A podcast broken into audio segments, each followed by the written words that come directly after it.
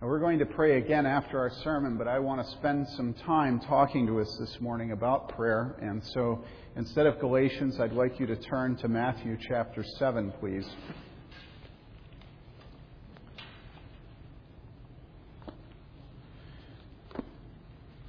Matthew chapter 7.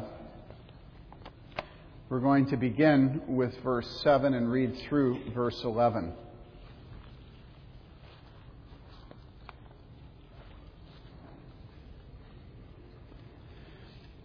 What do you know about Matthew 5 through 7?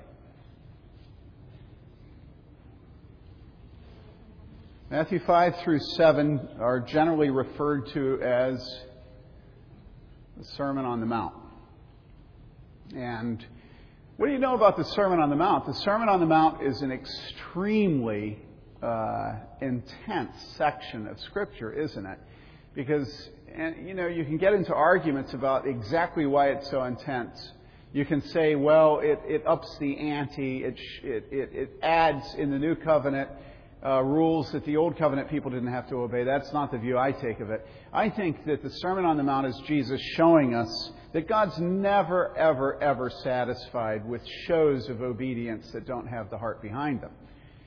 And so Jesus shows us what the nature of godliness is. And and we, it becomes clear as you go through. Blessed uh, are those who hunger and thirst after righteousness, because they will be filled. Blessed are those who mourn, they shall be comforted.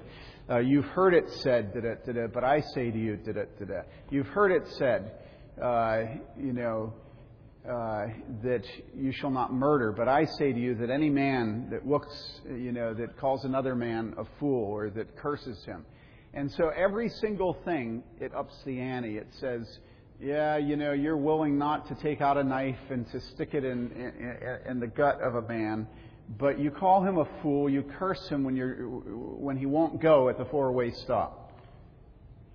And that, that is who we are. And we listen to Jesus um, in the Sermon on the Mount, we see the standard of perfection. Much, much of the church in America today never ever sees the standard of, per, of perfection. Never.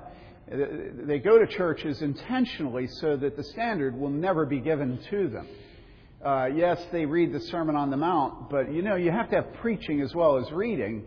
And never is God's standard laid out for us in a way that makes us despair because you think, well, the whole point of church is to be uplifting and encouraging. Well, yes, it is. But if your encouragement isn't Christ, it's no encouragement. If your encouragement is, hey, we're a lot better than we thought we were. you know, that's not encouraging because we all know it's a lie. You know, we go home after church, right? Some of us doesn't even take going home. It just takes sort of standing up at the end of worship and we remember who we are, you know? At least for me, that's how I remember. So, Jesus tells us the nature of the holiness and the righteousness of God. Okay? And as he tells us the nature of this righteousness, it goes on and on and on and on. And you think, you know, Jesus, you know, would you just shut up? This is more than I can bear. It was very interesting. I had a man in, in my prior church in this community, ECC, who was a professor of astronomy. And uh, he had been trained at Harvard. He was a very sophisticated man. He'd He'd uh, invented a machine that was critical in the dating of the universe and how far away stars are. Um, and the man was a skeptic. He had a very godly wife. And every single Sunday, we were very close to them. They came over a lot, and every single Sunday as he'd leave, um, he'd go out the door and he'd stop and he'd. That's how he'd talk. He was retired, but he was still highly respected. And so if I had read a scripture, like for instance, a scripture that, that said, for instance, that, that the sun stood still, well, he'd give me a long, long lecture on the fact that the sun can't stand still. I mean, I can see how it would look that way to somebody, but if you look at it, it's the fact that the earth stood still, but that's laughable because then we'd be able to trace back to that, to that, to that, to that. You know, some of you know Jimmy, and you're laughing. All right. Um, and you know, his favorite thing was to tell us how fast we were traveling. He had all these calculations in his brain about the orbit of the Earth in, in the universe about the, the circle rotation, about, you know, it, did it, did it, did it, did it. I was reminded of his wife this week when Taylor had to get up for some early morning uh, fall equinox or whatever. Is that what it was called? Or am I saying that wrong? Summer equinox? Okay, and it, like it's the day when da da da. I, I never understood when Rita would tell me. I still don't understand, but I know Rita would have told me this week that that's the week it was. Tremendous collector of facts. But the theme was always unbelief of whatever Scripture said. The theme was unbelief with, with this man. And his wife had believed that she had a word from God that he would answer her prayer and that he would be a believer before he died. And I'd often listen to Rita telling me this, and I'd think, Rita, I hope you're right. but I'm not sure you are. Uh, because his hardness of heart and unbelief was so intense. The most despairing day I ever had was the day where I was beginning to preach on the Sermon on the Mount, and I came to uh, the first sermon, and what I did that Sunday was I simply read the Sermon on the Mount from beginning to end, making no comment. And when he left that day, he was in full form. And he was more negative and more critical and more cynical than any Sunday I'd ever seen him. And he just oozed uh, venom towards the Word of God. I forget what he actually said. But I thought, how striking that the Sunday where my words are fewest, I don't say anything. I simply read Jesus' words. That's when this man comes out at his most vile. You know? Well, why would he come out at his most vile? Yes, because I'm not saying anything, but because the Sermon on the Mount will produce poison if you have a hard heart. You know, because it is the standard of God. Um, if you don't forgive men their sins, your heavenly Father will not forgive your sins. And it just goes on and on and on. Now, the text we're going to read comes at the very end of this. We go into prayer. We've had the standard of righteousness given to us by our Lord in this sermon. Now we come to prayer. It's not accidental, do you think, that Jesus brings us, as he begins to conclude this sermon, he brings us to prayer. Doesn't that make sense? Your Father lays out for you what the standard of the home is. The more you hear, the more you despair of the standard of the home. And finally, you're reduced to, okay, so what? You know, I know myself, you know me, so what, what are we going to do now, Dad? And then Dad says to you, what? Ask and seek and knock. Now, let's read it together. It's the book of Matthew, the seventh chapter, verses 7 to 11. Ask and it will be given to you. Seek and you will find. Knock and it will be opened to you. For everyone who asks receives, and he who seeks finds, and to him who knocks it will be opened.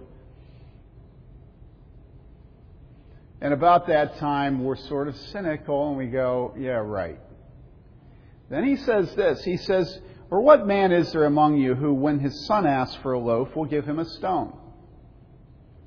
Or if he asks for a fish, he will not give him a snake, will he? If you then, being evil, know how to give good gifts to your children, how much more will your Father who is in heaven give what is good to those who ask him? And so, Father, we ask you now to give us the good gift of understanding of this word and belief that it is true. May the words of my mouth and the meditation of all our hearts be acceptable in thy sight, O Lord, our strength and our Redeemer. We pray in Jesus' name. Amen.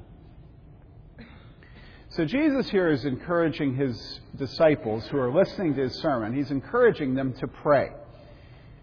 He commands them, not just encourages them, but commands them to ask God for the things that they need. He commands them to ask. We're to take our concerns, our needs, our desires, our hungers, whatever it is that there is in this life, we're to take it to the Lord. Um, if, maybe if we didn't have a habit of praying before dinner, we wouldn't do it. But it's good as we begin to eat to thank Him for our food. If there's anything that we would be confident that we could simply do on our own, it would be eating, right? Because there's so much food in America and it's so, so, so cheap. And yet, when we eat, we have a disciplined habit of realizing and reminding ourselves and thanking God for that food, remembering that He's the one that gives it to us. Everything that we need, we are to go to Him for. It's as if Jesus is saying to us here, Come, talk to me, tell me what's on your mind, share your thoughts and desires with me, tell me what you need, ask me to help you. Don't carry things yourself in Ezekiel 36, verse 37. Thus says the Lord God, This also, and here's the interesting part, this also I will let the house of Israel ask me to do for them. I will let them ask me to do for them. It's kind of interesting to think of God allowing us. I'll let them ask me. You know? I will increase their men like a flock. So we're allowed to ask, indeed, we're commanded to ask the mighty God for what I need. And this is a privilege. I'll let them do this. And it's a privilege. Second, having commanded his disciples to ask, he next commands his disciples to seek. Now, what's the difference between asking and seeking? Well, you can ask sitting down, can't you? But you can't seek sitting down. You've got to get up and move, right? And right there we go, oh yeah, duty. You know? Okay, chill out.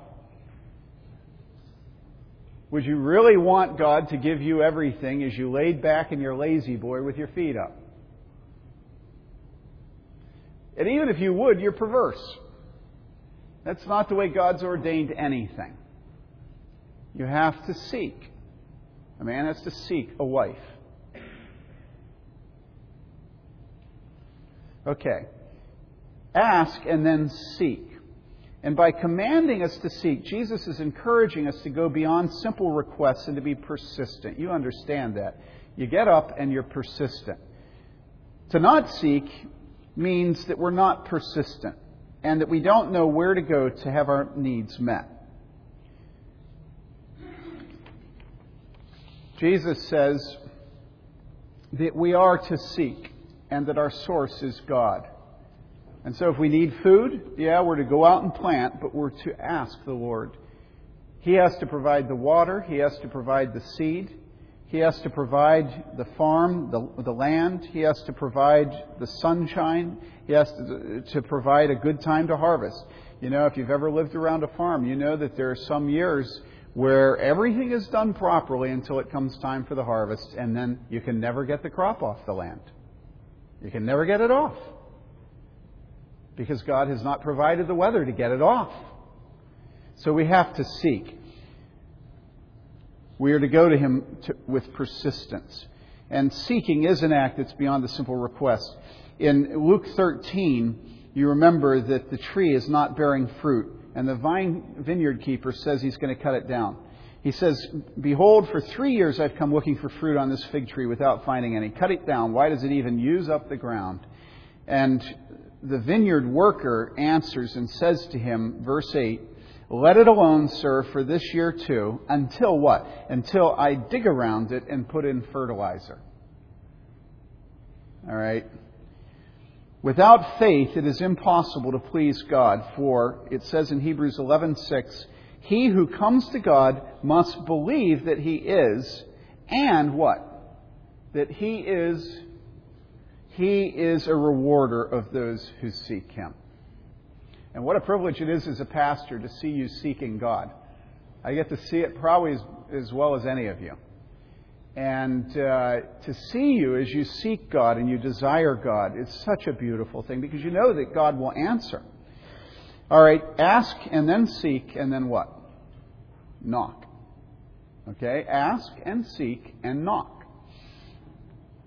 With this command to knock, Jesus is leading us to turn to Him, asking Him to open the closed gate, the locked door, and the barred entryway. We are to knock, seeking from God entry to those places which we are not able to gain entry to on our own. It's very interesting that uh, the process of becoming a believer is both knocking and being knocked upon. Because if you think of in, in the book of Revelation, it says what? It says, Behold, I stand at the door and what? And knock. So Jesus knocks and he commands us to knock. And listen, if you haven't tried it, that's a joke. Don't knock it. All right. Okay. Jesus says, thank you, Bob. I heard Bob's grunt of approval, and so I don't care what the rest of you think. Okay? I remember I talked about the allegorical interpretation of Scripture, and the book that is most susceptible to that interpretation is what book? Song of Solomon. All right? Here's Matthew Henry, all right, Protestant all the way, directing us to go to a certain place in the book of Song of Solomon to understand this command to knock. It says about the bridegroom, he says, I was asleep, but my heart was awake. A voice, my beloved, was knocking. Open to me, my sister, my darling, my dove, my perfect one. For my head is drenched with dew, my locks with the damp of the night. Now, come on, we all understand that, right? right? Well, this is a picture of our relationship with Jesus Christ, where our beloved comes to us in the night and knocks, and we're ready. And he is saying, not only that he knocks, but he is saying to us that we are to knock. And is he ready? Jesus says in Revelation 3:20, "Behold, I stand at the door and knock. If anyone hears my voice and opens the door, I will come into him and will dine with him and he with me." So this would teach us to ask God to open the door of the kingdom of heaven to us, and that's the first door we go through. But we don't just go to God seeking entry to the kingdom of heaven. We seek from God every good thing that the kingdom of heaven entails. We seek from God sexual purity as young men struggling we seek from God financial provision for our church and for our homes. We seek from God wives and husbands for our precious children who will lead them in godliness and not destroy them. What do we seek from God? We seek absolutely everything from Him. The Philippian jailer cried out to Paul and Silas, Remember, sirs, what must I do to be saved? The tax collector lifted up his eyes and said, What? He said, God, be merciful to me, a sinner. And then you remember on the cross at the very end of his life, surrounded by two thieves. One of the thieves made fun of Jesus, the other one was shocked by his godlessness at that moment as he faced death. And he said, What? He said, Lord, what? He said, What? He said, Lord, a very simple prayer Lord, remember me when you enter into your kingdom. And Jesus said, in a few thousand years when the millennium comes. No, Jesus said, What? This day you will be with me in paradise. This day. And so don't fear death. That day, if you're a truster in Jesus, you will be with him in paradise. So Jesus' command is to ask and to seek and to knock. But we're not left only with commands, we're left with an encouragement to do the commands. And that's often the way it is with Jesus. Jesus will warn us, and then Jesus will give us encouragement. Or Jesus will give us encouragement, and then he'll give us warning. All right? Here it comes, the command, and then the encouragement. Now, what is the encouragement? Well, the encouragement is simply the nature of human fatherhood. And we don't have any trouble understanding the encouragement in this text because we've had dads, and even the worst of our dads, okay, even the worst of our dads had a basic inclination to give to us, didn't they? Often to our own destruction. you know? What son, if his father comes to him and asks for a snake, will give him a snake? Jesus didn't say that, but just for a second, imagine that that was what Jesus had said. You know, so many fathers are so inclined to give to their children that if the son asks for a stone, he'll give him a stone. If he asks for a snake, he'll give him a snake. You know? You understand what I'm saying? Well, fathers, even the most evil of fathers, will give good gifts to their children, even if it's only to get them off their back. You know? Would you get out of here? What do you want? Okay, take the keys. Yeah, yeah, yeah. Go on, go on. You know? Jesus says, What father, if, will give him a stone, will give him a snake? All right? Jesus says, If you then, being and he's speaking to his disciples. He says, If you then, being what? Evil. Don't ever believe those who tell you that the human heart is basically good. We have God Himself coming, taking on flesh, and in an incidental story where He's encouraging us, He says this parenthetical statement, if you then being evil, all right? In other words, it's just taken for granted that what we are is evil. You say, oh yes, but not in Christ. That's right, because what? Because you've changed? In one way, yeah, but in another way, no, because you're dressed in the righteousness of Christ. So it's still true if you then being evil. All right? If you then being evil know how to give good gifts to your children, you ever gone into a restaurant, had something happen to you, and you'll never go back? I won't name the places, but I have a few places like that. One is a franchise. And uh, you go in and you ask for bread, and they give you what? A stone right? Have you ever had this joy of anticipation of chicken broth soup? And you put the spoon in your mouth, you bite down on what are supposed to be the softest things in the world, namely noodles. And there's a bone. Not my wife, but one woman who I've eaten many of her meals had a habit. I never ever had chicken soup, but it, I got bones. And so to this day, I don't ever trust chicken soup. Because I'm sure I'm going to get a bone. Now, it's one thing to have chicken soup have a bone in it, because bones will yield to your teeth. But have you ever eaten rabbit?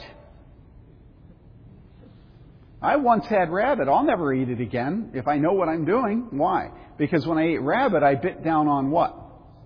A pellet. A shotgun pellet. And that's not fun. Have you ever bitten on a real stone? That's enough to turn you off forever. Have you ever felt that going to God for your needs, you ended up biting on a stone? Yeah, you have, haven't you? The thing is, uh, it's the nature of God that what you think is a stone is actually the best T bone steak. I'm a man. The best T bone steak you've ever had. And so you have to trust God that sometimes your taste buds, sometimes the grit in your teeth are going to tell you that when you ask God for a, a, loaf of bread, that He did give you a stone. But He hasn't. Because why? Well, because your father might do that. I remember the time we had a real dear friend, and I always reserve my insults and pain for my friends. And we had a good roast, and so at our home, every time we have a roast, we have um, horseradish. And we don't buy any of that cheesy, creamy horseradish. We have the real McCoy. All right?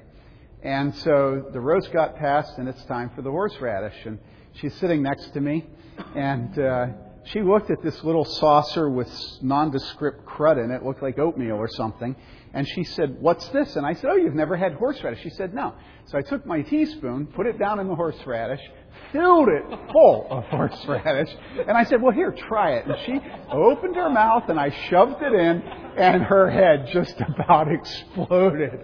Now, I wouldn't have done that to her if she wasn't a blonde, but she was a blonde, and so um, I thought she deserved that experience. Her name is Michelle Ernst, and she still loves me. And I don't regret having done it. it was so much fun. now, that's me being evil. But God is never evil. God never, ever gives to his children things that are evil. God gives us good gifts. And Jesus tells us to come to him. He tells us to ask and to seek and to knock. Matthew Henry has a very good comment about the knocking. He says, if you go to a friend's house and knock on the door and the friend doesn't answer immediately, he says it's rude if you walk away. You ever been frustrated by that? You're up in the bedroom, somebody knocks, and you can't get down there in two seconds. It, you, there's something you have to finish. You're you're not dressed. Something. You get down there, you open the door, and they're gone. You know, it's not polite, is it? And so we have to be subject to God's timetable and when He does come to the door and answer it. In fact, it's the nature of prayer that we have to listen to the qualifications that God puts on prayer. Do you understand this? Now, just think with me for a second. What are the qualifications that God puts on prayer? I already gave you one this morning. What is it? I, I, specifically quoted it from the Sermon on the Mount to you. What was it? Uh, if you were my family, I'd go, duh. I won't do that to you, though, because it's a congregation. okay, come on, what was it? It says, Jesus said, He put this qualification on prayer. He said, if you what? Huh? That's right. Good job. Lauren. He says, If you do not forgive men their sins, your heavenly Father will not forgive your sins. Now, that's a pretty heavy duty qualification, isn't it? Who think of the person and you're to forgive them. Have you forgiven them? Forgive us our debts as we forgive our debtors. Okay? What are some other qualifications? Well, you know in James that it says that we are to ask doing what? With faith. Is this your God and do you trust him? Are you asking in faith or are you asking in unbelief? All right? There are many qualifications, but they're not qualifications that overwhelm you every single time that God puts qualifications on, he then goes on and gives us an encouragement to come to him. Like, for instance, in James, it says, you know, we're to come in faith, we're not to be double minded, but it also says that he gives wisdom to those who ask without what? Without finding fault. not like your dad. well, you remember what happened last week? So I want to encourage us this morning as a congregation to come to the Lord asking, seeking, and knocking.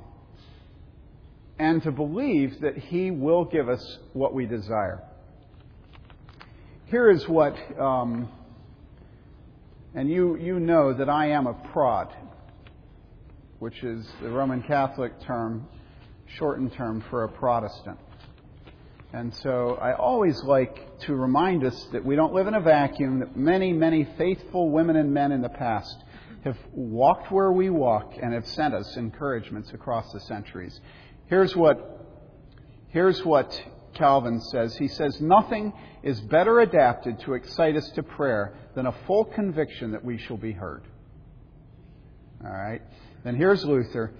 Luther says about this, he says, God knows that we're timid and shy and that we feel unworthy and unfit to present our needs to Him. We think that God is so great and we're so tiny that we don't dare to pray. That's why Christ wants to lure us away from such timid thoughts, to remove our doubts, and to have us go ahead and confidently and boldly pray. So, can you live with that? James 4 2, you do not have because you do not ask. You do not have because you do not ask. Let us pray.